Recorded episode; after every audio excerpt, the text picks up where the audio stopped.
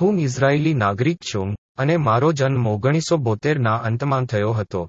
ઘણા કિસ્સાઓમાં જ્યાં હું મારા ઘર માટે વિદ્યુત ઉપકરણો મંગાવું છું, ત્યારે મને એક સમસ્યા છે, જ્યારે મને ઉત્પાદનને મારા ઘરે યોગ્ય સ્થાને લાવવામાં સહાયની જરૂર હોય. મારી શારીરિક અપંગતાને કારણે હું મારી જાતે જ કાર્યવાહી કરી શકતો નથી, સહાય મેળવવાનો કોઈ રસ્તો નથી.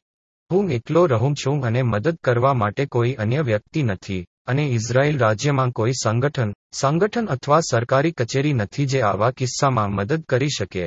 હું એ પણ નિર્દેશ કરું છું કે ઇઝરાયેલમાં વિદ્યુત ઉપકરણોનું ઉત્પાદન અથવા પરિવહન કરતી કંપનીઓ સહાય માટે ભારપૂર્વક ઇનકાર કરે છે, અને જો તેઓ તેમને તેના માટે ચૂકવણી આપે તો પણ અલબત્ત, લગભગ તમામ કેસોમાં જ્યાં હું કોઈ એવી કંપની શોધવાનું સંચાલન કરું છું જે સહાય માટે તૈયાર છે, મારે હંમેશા કેપ્ટિવ ગ્રાહક બનવા માટે વધુ કોઈ વિકલ્પ ન હોવા માટે અતિશય કિંમત ચૂકવવી પડશે.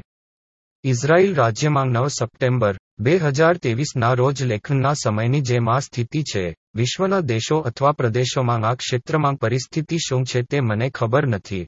કોઈ પણ સંજોગોમાં, હું એવી કંપનીઓને કકલ કરું છું કે જે વિદ્યુત ઉપકરણોનું ઉત્પાદન અથવા પરિવહન કરે છે, જેથી વિકલાંગોને ઘરની કોઈ ચોક્કસ જગ્યાએ ઉત્પાદન સ્થાપિત કરવા અથવા લાવવાની સેવા પ્રદાન કરી શકાય અને બધી વાસ્તવિકતાને ટાળવા માટે મેં અહીં વર્ણવેલ છે.